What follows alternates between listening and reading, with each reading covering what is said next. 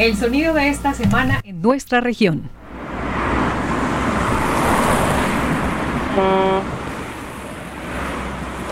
Ambiente de la vía a la costa que desde esta semana fluye a 2 carriles y sin restricciones después de estar cerrada por derrumbe en Puerto Valdivia por casi un mes. Estos y otros sonidos hoy en nuestra emisión de hoy.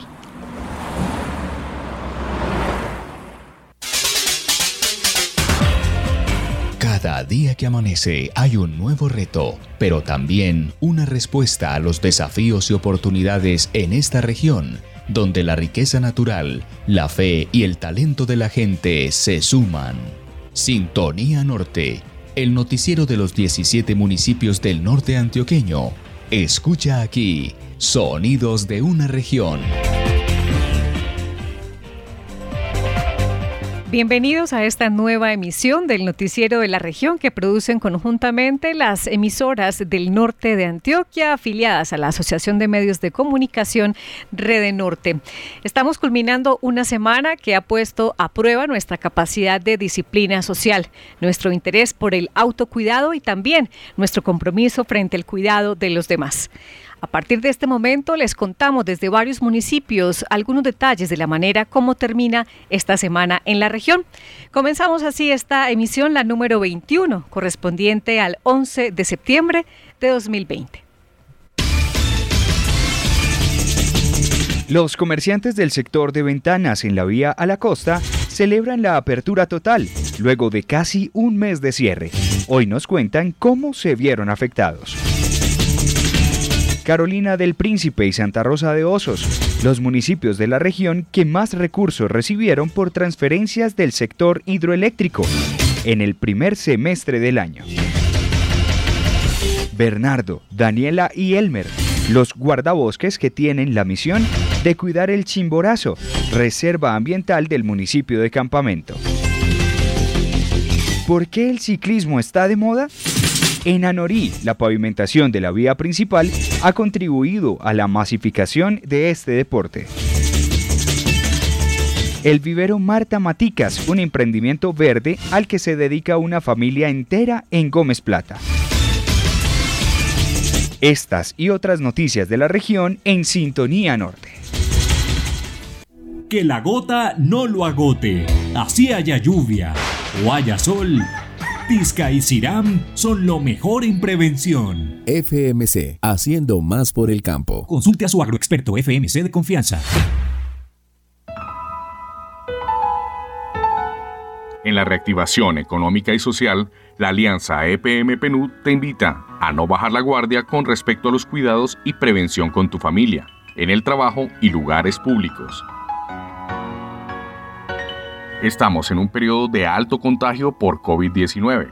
Recuerda siempre utilizar el tapabocas correctamente cuando salgas de tu casa. Lávate las manos constantemente por mínimo 20 segundos. Mantén una distancia física de al menos 2 metros.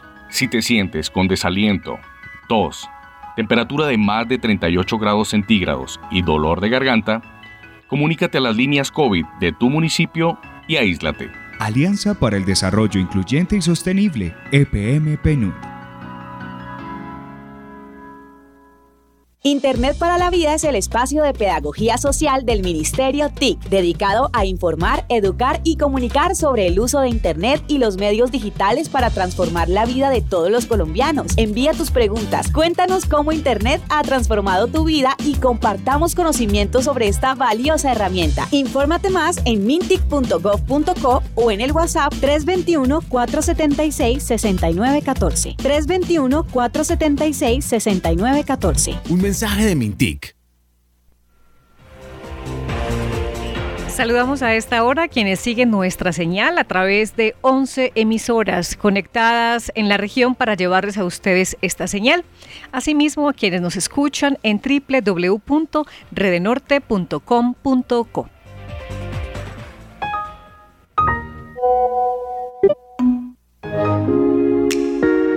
En la era de la información y el entretenimiento tienes muchas alternativas. Hay una que siempre ha estado contigo, te enseña, te informa, te acompaña. es una herramienta muy importante en esta pandemia, ya que vivimos informados tanto en la red como la televisión, como en la radio. El celular es muy útil, pero a veces no tenemos datos ni tenemos el internet, entonces ahí nos vemos más limitados. En cambio, con la radio siempre viviremos informados. Además de estar informados, es una gran compañía. Personalmente yo a veces estoy sola y necesito como sentirme acompañada. Entonces prendo la radio y ya uno se entretiene oyendo la música, oyendo las informaciones que dan. Creemos en la radio. Rede Norte, 11 años. 11 años.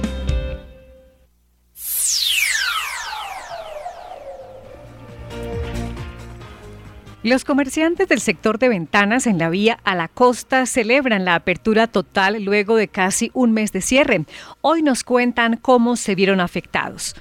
Desde el 2 de septiembre se habilitó paso a un carril por la vía Llanos de Cuibatá-Arazá en el sector La India, antes de llegar a Puerto Valdivia, que estuvo cerrado por casi un mes.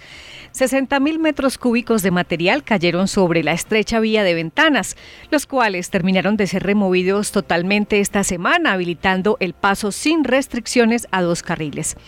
Aunque no es la primera vez que un derrumbe de esta magnitud tapa la vía, los habitantes de la zona no se acostumbran, sobre todo los comerciantes, pues cuando esperaban justamente recuperarse por el aislamiento generado por la pandemia, se vino el derrumbe.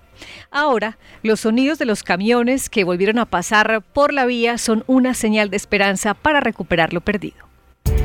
Desde el pasado 5 de agosto, el Ministerio de Transporte autorizó el cierre parcial y total de un tramo de la vía hacia la costa atlántica, a la altura del municipio de Valdivia, donde se presentó un deslizamiento de tierra en la vereda La India, afectando no solo la tranquilidad de la comunidad, sino también su economía en la zona. Hablamos con varios comerciantes que se vieron afectados por el cierre de esta importante vía hacia la costa, y esto nos contaron. No, afectó mucho el pueblo porque prácticamente al haber el cierre no solamente afecta lo de los vehículos, el transporte de vehículos, sino el comercio que mueve la gente del puerto. Porque la gente del puerto al movilizarse a Valdivia se mueve más el comercio acá en Valdivia. Entonces fue bastante la afectación. Afectó más bastante que la situación de la pandemia. La economía se vio más apretada este mes que transcurrió. Baja las compras y poca movilización de la comunidad. 17 familias fueron evacuadas y trasladadas al casco urbano de Valdivia por prevención desde que el talud comenzó a ceder. Las ventas para comerciantes y restaurantes, como el de Don Pedro, también se vieron afectadas. Teníamos cuatro empleados y de esos cuatro pues nos tocó dejar solo a dos porque, como te digo, el inconveniente de la vía generó pues una baja muy alta en las ventas. Veníamos pues de una situación muy difícil y ya con el cierre de todos estos días que estuvo cerrada la vía, la movilidad, los vehículos ya no transitaban por esta zona porque sabían que no había paso. Entonces fue muy complicado y nos tocó lastimosamente dejar solamente a dos personas mientras que la situación mejora y esperamos a que ahora en este nuevo comienzo podamos fortalecernos nuevamente y continuar como veníamos trabajando. Este importante corredor vial de Colombia es el corredor más importante de la región Caribe colombiana y uno de los tres más importantes del país. Cuando se presentan estos deslizamientos y cierres en la vía, también afecta a los comerciantes de la región. Y ahora que se iba a hacer la reapertura, pues, y que se iban a normalizar un poquito todo el trabajo y que podíamos empezar a continuar con nuestro negocio, se presenta la dificultad del derrumbe que hubo en la vía de Puerto Valdivia. Entonces ahí nuevamente ya era por el tránsito, porque ya los vehículos no se movilizaban por esta zona. Entonces las ventas se redujeron demasiado, cayeron mucho. La economía pues ha visto muy afectada porque sabemos que uno tiene sus deudas, uno tiene sus compromisos, los servicios siguen, lo ha generado pues que uno se vea, incluso a veces piensa hasta en cerrar y dejar el negocio porque de verdad las afectaciones son muchas. En la noche del pasado martes 2 de septiembre, el Instituto Nacional Invías anunció que la vía que conecta a Medellín a la costa atlántica fue habilitada con restricciones de un solo carril y el 9 de septiembre su apertura en su totalidad. Esperemos que ya que se normalizó un poco este tema del aislamiento y que ya la vía la volvieron a abrir, posiblemente la situación mejore y podamos desatrasarnos un poquito de todas estas obligaciones. En el lugar se removieron 60.000 metros cúbicos de material para habilitar nuevamente la vía. De esta manera volvemos a sentir desarrollo en nuestro municipio, que esa es la idea. En Sintonía Norte, desde el municipio de Valdivia, José David Correa. Conectada con la región, Andrea Herrera desde la vereda La Salazar en Belmira. Una de las características de la región norte es su riqueza ambiental. Hoy precisamente vamos a hablar de la riqueza ambiental del municipio de Campamento. Por eso nos comunicamos a esta hora de la tarde con Jason Vázquez de la emisora Campamento Estéreo. Jason, buenas tardes, bienvenido. Noemí, buenas tardes. Un saludo muy cordial para usted y bueno, para todos nuestros oyentes en esta tarde de viernes. ¿Cómo está hoy Campamento con la nueva etapa de la pandemia? ¿Cómo va esa reactivación? Bueno, el Campamento se encuentra súper bien, Noemí, ya se reactivó todo el comercio, también pues algunos bares, que no se les puede vender licor pues, a las personas, pero ya que están habilitados para que la gente vaya y les guste una gaseosita, o converse, se tome un tintico, no sé, está implementando muchas estrategias para tenerlos abiertos al público. Bueno, pero no vamos a hablar hoy precisamente de la reactivación económica tras la pandemia en Campamento. Vamos a hablar de un tema que tal vez puede ser mucho más importante y tiene que ver con la riqueza ambiental de este municipio. Cuéntenos, Jason, actualmente en el esquema de ordenamiento territorial existen áreas declaradas como reserva en su municipio. Noemí, se encuentra en un proceso de actualización, al igual que en su declaratoria de reservas naturales. Por el momento el municipio se encuentra en la construcción del sistema local de áreas protegidas SINAP, que se trabaja de manera articulada con Corantioquia. En estos momentos se está por iniciar la segunda fase, donde hay zonas estratégicas pensadas para la declaratoria de reservas naturales. Una de ellas es la zona norte, tenemos también la zona de la frisolera, tenemos la zona de la tierra y la zona del Chimborazo, que lo llamamos el pulmoncito de nuestro municipio de Campamento. Uh-huh. Aunque actualmente pues no es declarada oficialmente como zona de reserva mediante ningún acuerdo, el esquema de ordenamiento territorial lo establece como una zona de protección de recursos naturales, porque Campamento tiene unos corredores muy importantes para especies en peligro de extinción, como lo es el oso andino, presente en la zona sur del municipio de Campamento. También tenemos el titigris en la zona de la sierra, tenemos el mono aullador en la zona sur y norte de nuestro municipio, y también somos el corredor del puma con color. El corredor de este puma es en el cerro Chimborazo, que se viene articulando con la zona protegida del Alto de Ventanas. Bueno, pues precisamente el cerro, el Chimborazo, como usted lo dice, no está declarado formalmente área protegida, sin embargo, sí es el pulmón del municipio de Campamento. Cuidar este lugar es una de las prioridades del equipo de guardabosques conformado por Bernardo, Daniela y Elmer, pero ellos no solamente están cuidando los bosques, también sirven de enlace para la realización de trámites relacionados con el aprovechamiento de los recursos naturales. En junio pasado, la Gobernación de Antioquia y Corantioquia informaron que aportarían 1.115 millones de pesos para que 77 guardabosques hagan presencia en 12 áreas declaradas como protegidas y 48 predios de zonas de conservación del recurso hídrico de 24 municipios. Pues precisamente le preguntaba a Jason por esta reserva ecológica, porque vamos a conocer la historia de los guardabosques del municipio de Campamento, que así como en muchos municipios son personas de la localidad que conocen las rutas de sus municipios, que conocen a sus habitantes, y pues precisamente esta cercanía con las comunidades les permite llevar más fácilmente el mensaje de conservación de la naturaleza. Escuchemos de nuevo a Jason, quien nos va a contar la historia de estos tres guardabosques.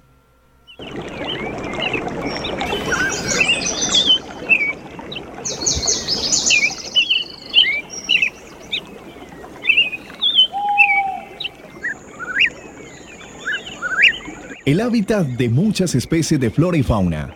La riqueza hídrica es inigualable. Sus montañas imponentes son el principal adorno del paisaje.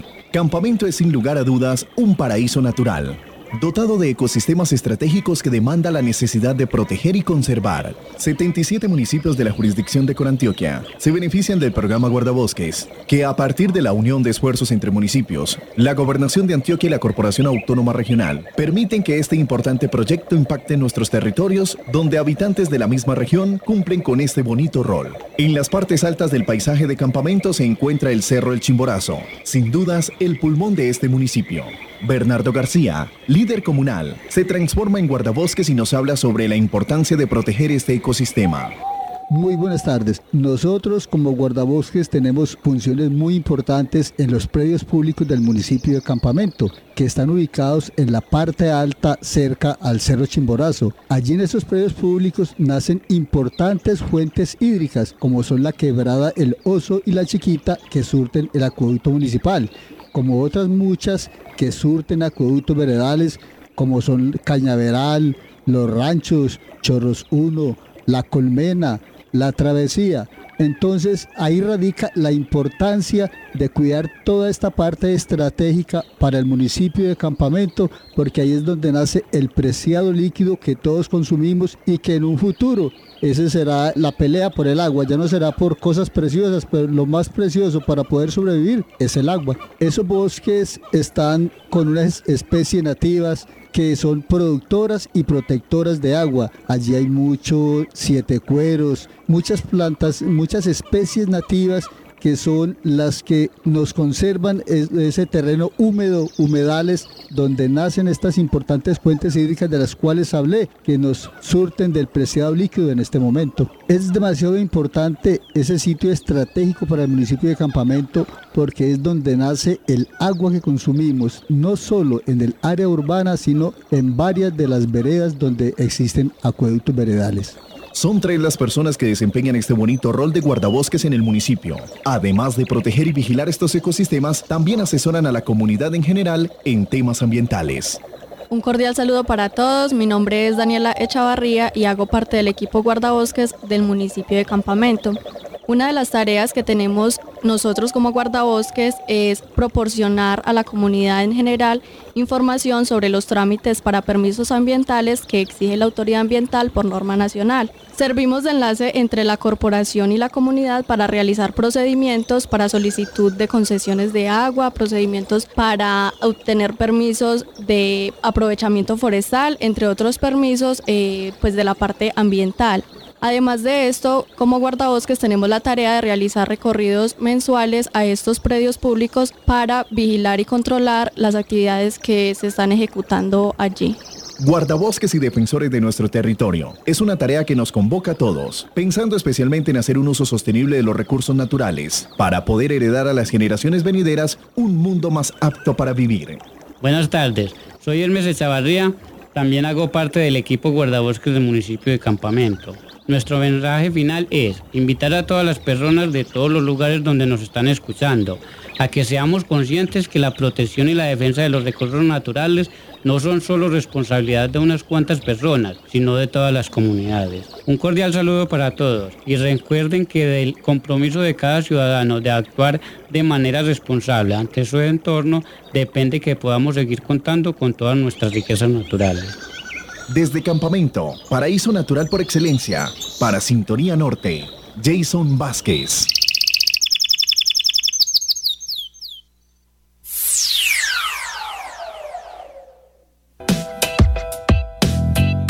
Conectada con la región desde la vereda del Filo del municipio de Entre Ríos, Marley Ceballos.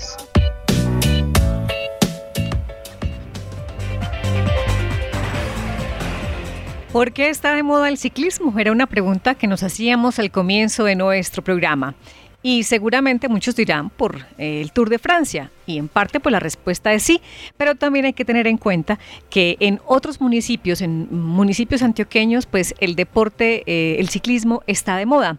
Aunque en Anorí, por ejemplo, la pavimentación de 35 kilómetros de la vía principal es una de las razones por las que más personas están montando más bicicleta, en todos los municipios la práctica de este deporte se masifica todos los días. Y es que además de hacer ejercicio, los clubes de ciclismo son un espacio para el encuentro, para hacer amigos. Los atributos paisajísticos del norte de Antioquia hacen que cada vez más personas de las zonas urbanas busquen contacto con la naturaleza y la bicicleta pues resuelve en este caso la necesidad de transportarse hacia esos lugares. A propósito del ciclismo de Anorí, pues vamos a escuchar la voz de Luis Rodrigo Cárdenas. Él es uno de los líderes deportivos de Anorí, quien a propósito de esta fecha importante hoy para el ciclismo nacional va a recordar cuáles han sido también esas glorias del ciclismo en el municipio de Anorí. Esto ratifica que en este municipio pues el ciclismo no es un asunto de moda, es un deporte con tradición, por lo menos en la modalidad de competición.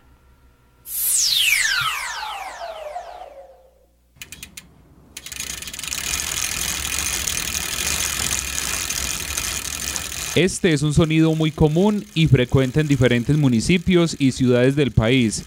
Les hablamos del ciclismo, uno de los deportes que por estos días se practica con mucha frecuencia. Pero, ¿por qué está de moda la bicicleta? Mi nombre es Ariel Sánchez, yo practico el ciclismo porque aparte que es un deporte, es un ejercicio para mejorar el físico del cuerpo. Bueno, mi nombre es Julieta Roldán Escobar, soy anoriseña, estudiante de Derecho. Quiero invitarlos a todos a que hagan parte de esta comunidad tan bonita que es el ciclismo y el deporte, que se animen a disfrutar de las maravillas del ciclismo como lo es la salud, los paisajes y el placer de poder compartir y de conocer personas nuevas. El ciclismo en sus distintas modalidades cada vez cuenta con más seguidores en el municipio de Anorí. Uno de los motivadores y líderes comprometido con la práctica del deporte en nuestro municipio. Mi nombre es Luis Rodrigo Cárdenas Lopera, oriundo del municipio de Carolina del Príncipe, llegado a Anorí en el año 1979. Entre mis cualidades más sobresalientes y que de pronto por eso he logrado como un reconocimiento en Anorí, ha sido mi afición por el deporte, en todas sus manifestaciones, especialmente en el fútbol, el atletismo y el ciclismo, el cual ahorita lo encontramos en una forma muy desarrollada o no tanto desarrollada, sino masificada, podríamos decir, en el municipio de Anorí, debido a varias circunstancias. Primero, sobre todo que se han creado las posibilidades mediante el desarrollo de proyectos muy grandes para el municipio, como es la pavimentación de la vía Anorí-Medellín. Profe, la práctica del ciclismo en el municipio de Anorí se realiza desde hace varios años, desde hace quizás mucho tiempo. Hablemos de esos ciclistas pioneros que en el municipio practicaron el ciclismo. En el tiempo anterior del municipio existieron unos pedalistas y unos ciclistas reconocidos a nivel departamental. El señor Eduardo Sánchez Sea, ciclista del municipio de Anorí que fue campeón departamental y subcampeón de la Clásica del Nordeste. Estuvo integrando inclusive el primer equipo profesional que diríamos nosotros Frescola en Medellín, pero por cosas de la cultura, de la alimentación deportiva que es muy importante, se regresó más bien al municipio. También con él estuvieron otros que vale de pronto la pena renombrar como Mario Zapata Restrepo, Hernán Acevedo, entre otros. A continuación escucharemos testimonios de diferentes personas del municipio vinculados con la práctica del deporte. Ellos nos cuentan su experiencia y también los beneficios que tiene la práctica de la actividad deportiva, principalmente el ciclismo. Mi nombre es Dairo Ochoa, estoy vinculado hace más de 20 años en el área de la salud, he sido un aficionado al deporte. El deporte es muy importante para la salud del ser humano, con relación al ciclismo tiene sus beneficios, tanto corporales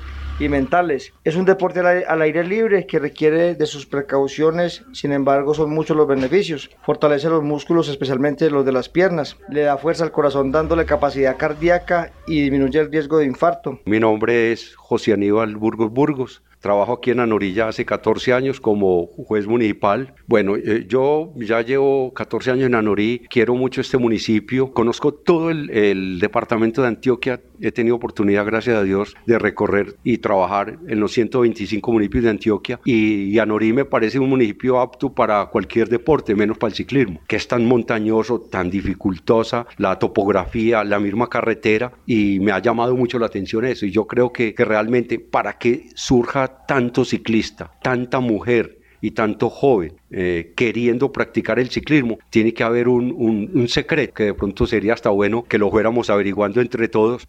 Muy buen día, soy Alainer Sánchez Cano, soy concejal del municipio de Anorí. Prácticamente desde los 6-7 años aprendí a montar bicicleta de manera muy ocasional, pues practicaba por ahí el ciclismo, salía por ahí de ciclopaseos. Yo considero que la pavimentación de la vía hacia Medellín ha sido pues como el detonante de esta nueva cultura que se está surgiendo acá en el municipio, porque ya pues hay una vía adecuada. Invito a los oyentes, a los jóvenes, a las personas de la región, adultos mayores, todos los que se quieran animar, que de verdad vale la pena muchísimo montar en bicicleta. Pues yo invito a todos los anorinseños que se vinculen a montar el ciclismo en sus tiempos libres.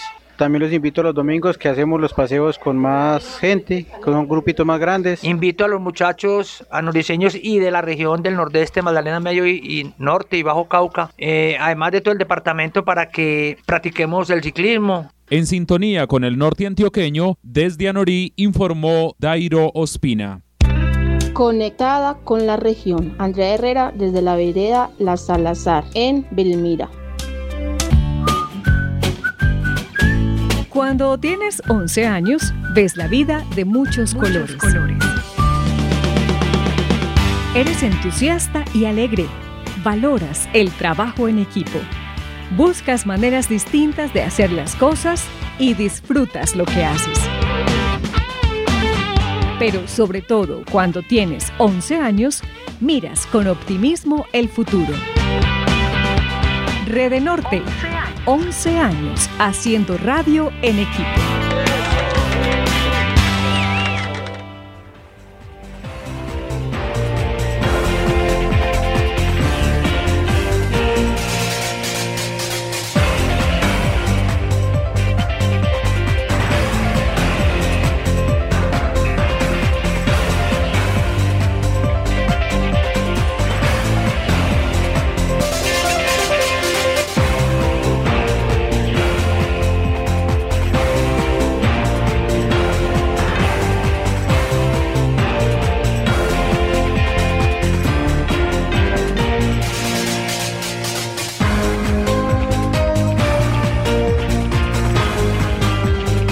Estamos de vuelta con la segunda parte de Sintonía Norte, historias y noticias de los municipios del norte antioqueño. Carolina del Príncipe y Santa Rosa de Osos, los municipios de la región que más recursos recibieron por transferencias del sector hidroeléctrico en el primer semestre de este año. 51 municipios antioqueños localizados en jurisdicción de los embalses de generación de energía de EPM recibieron en el primer semestre de este año cerca de 22.000 millones de pesos para invertir en proyectos de saneamiento básico y de mejoramiento ambiental contemplados en el Plan de Desarrollo Local. Específicamente en la subregión norte, parte de estos recursos fueron transferidos a los municipios de Angostura, Belmira, Carolina del Príncipe, Don Matías, Entre Ríos, Gómez Plata, Guadalupe, San Pedro de los Milagros, Santa Rosa de Osos y Yarumal. En el nordeste antioqueño también reciben transferencias municipios como Amalfi, Anorí, Cisneros, San Roque, Santo Domingo y Yolombó. Los municipios de Carolina del Príncipe y Santa Rosa de Osos son los que reciben más dinero.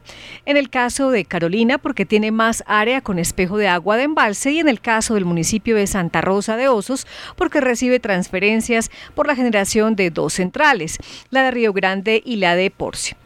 Las transferencias del sector, según establece la Ley 99 de Medio Ambiente, también se pueden invertir en construcción de acueductos urbanos y rurales, alcantarillados, tratamiento de aguas y manejo y disposición de desechos líquidos y sólidos. Cuando entra en operación Hidroituango, las transferencias del sector hidroeléctrico se incrementarán para la región, de manera importante para municipios como Briceño, San Andrés de Cuerquia, Toledo, Valdivia y, por supuesto, Ituango.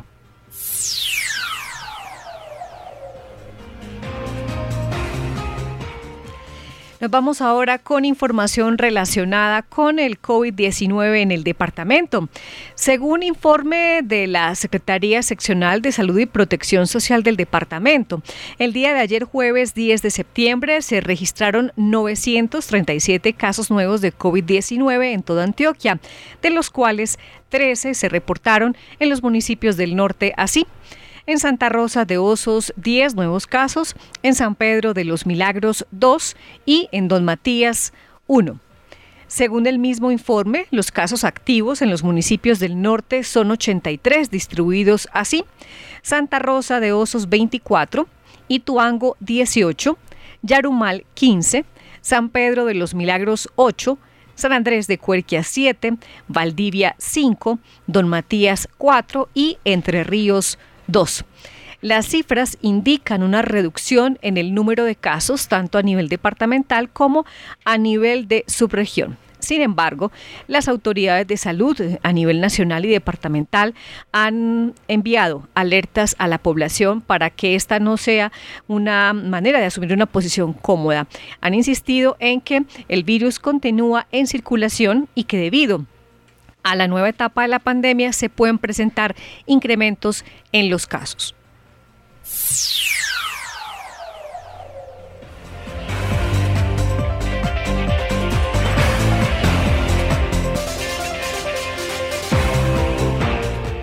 Historias de la región nos llegan a esta hora.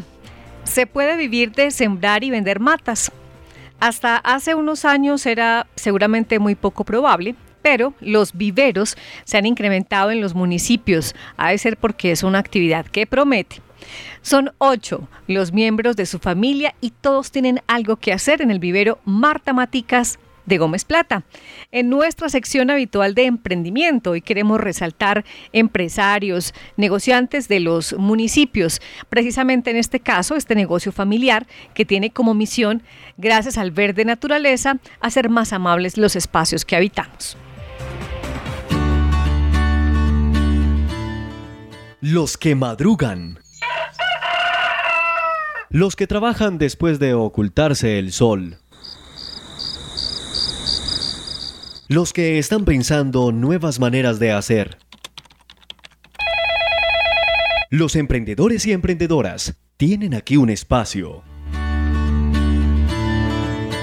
En el norte antioqueño, alguien vende, compra, hace o tiene lo que estás buscando. Materas, matas, plantas, plántulas y semillas. Todo esto y más es lo que nos ofrece un vivero, como el que encontramos en el municipio de Gómez Plata, en el sector Santa Teresita, en la vía que conduce a algunas veredas de esta misma localidad. Allí se contribuye con el crecimiento y mejoramiento del sector agropecuario, ambiental y social. Podemos encontrar gran variedad de plantas. Marta Jorge nos cuenta qué tipo de especies vegetales podemos encontrar en el vivero Marta Maticas. En mi vivero se puede encontrar una gran variedad de plantas, entre cactus, suculentas, flores, anturios, aromáticas, hojas, y también se venta de abono orgánico, una gran variedad de plantas como guardaparques, orquídeas, y también se ofrece el servicio de jardinería en general, como podas, guadañada, poda de cercas vivas con máquina. Es de resaltar el pensamiento emprendedor de esta familia empresa, donde doña Marta pone en práctica sus estudios y junto a su familia contribuyen al embellecimiento de algunas zonas verdes de nuestro municipio. En el vivero Marta Maticas trabajamos la familia. Mi compañero Fernando, que es el que se encarga de las guadañadas y toda la poda de cercas vivas. Mi hija Lady Yomara, que se encarga de la parte de traer toda la materia prima. Mi hijo Jefferson Andrés, que nos ayuda con la desyerbada de las plantas, plateos de árboles frutales, todo lo que que incluye la de sierva. Mi nieto Braider tiene 9 añitos y es el que ayuda a llenar bolsas, a cernir la tierra. Mi nieta Sofía, que tiene 5 años, pero es una tesa para llenar bolsas o los vasitos desechables que se llenan para germinar semillitas. Y mi persona es una gran familia que ya nos lucramos en el vivero, gracias a mi Dios. La idea es que entre unos añitos podamos dejar las otras cosas que hacemos por fuera y dedicarnos completamente a este vivero Marta Maticas. Esta bonita labor ha contribuido al mejoramiento de diferentes espacios públicos y privados en Gómez Plata. Hablamos con algunas de las personas beneficiadas y esto nos contaron.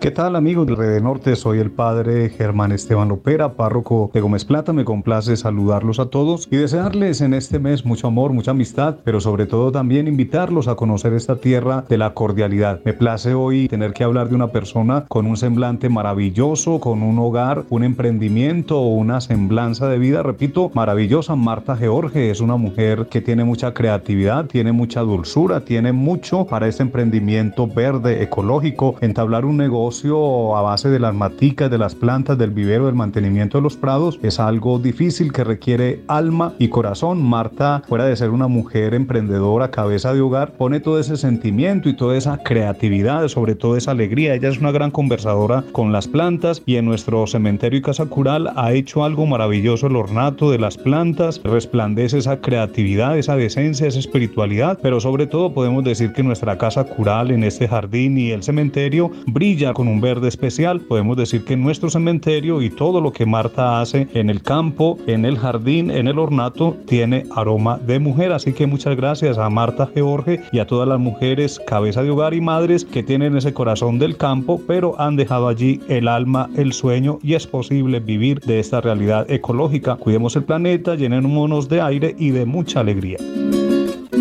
Doña Marta es una persona con muchísimo conocimiento de toda la diversidad de plantas que tenemos en el jardín de nuestras casas. Yo la recomendaría con todo el gusto porque sé que el jardín en manos de ella en cualquier casa va a ser siempre maravilloso, esplendoroso, y vamos a siempre tener su asesoría y su acompañamiento. En la producción de material vegetativo, en estos lugares se constituye el mejor medio para seleccionar, producir y propagar masivamente especies útiles al hombre que le permiten disfrutar de espacios más bonitos y agradables que embellecen nuestros hogares y territorios. Desde el municipio de Gómez Plata, para Sintonía Norte, informó Nancy Gómez Graciano.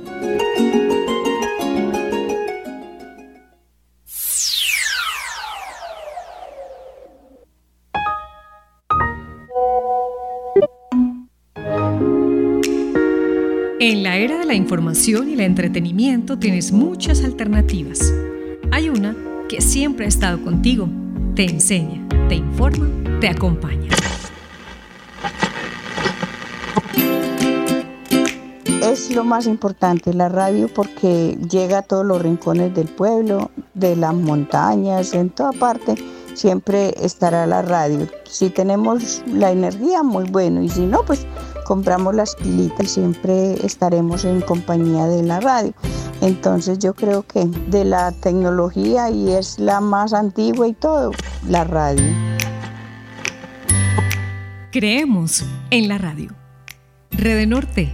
11 años.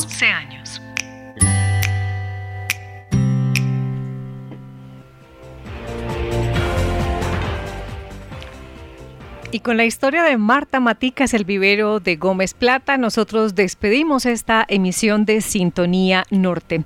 Hoy la producción periodística estuvo a cargo de Jason Vázquez de Campamento Estéreo, José David Correa de Digital Estéreo en Valdivia, Dairo Ospina de Anorí Estéreo y Nancy Gómez de Primaveral Estéreo del municipio de Gómez Plata. En el Control Master, Felipe Múnera; en la presentación y dirección, María Noemi Ríos. Y si ustedes quieren volver a escuchar estas historias, pueden buscarlas en www.redenorte.com.co. Una feliz tarde y volvemos la próxima semana con más sonidos y voces de la región.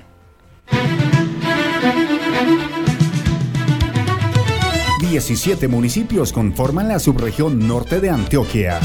Conectado con la región desde la vereda del Barcino, Campamento, Davinson Roldán. Economías agroindustriales y gran potencial hídrico. Mi nombre es María Eugenia Vargas, conectada con la región desde la vereda del Limón, del municipio de Yarumal. Cuna de importantes hombres y mujeres protagonistas de la historia de Antioquia. Somos Astrid Avendaño y Victoria Lopera, conectada con la región desde el barrio El Altico, en San Pedro. La historia se construye día a día y nosotros le seguimos el pulso. Sintonía Norte, el informativo de la región. Escúchenos todos los viernes a la 1 de la tarde por esta emisora.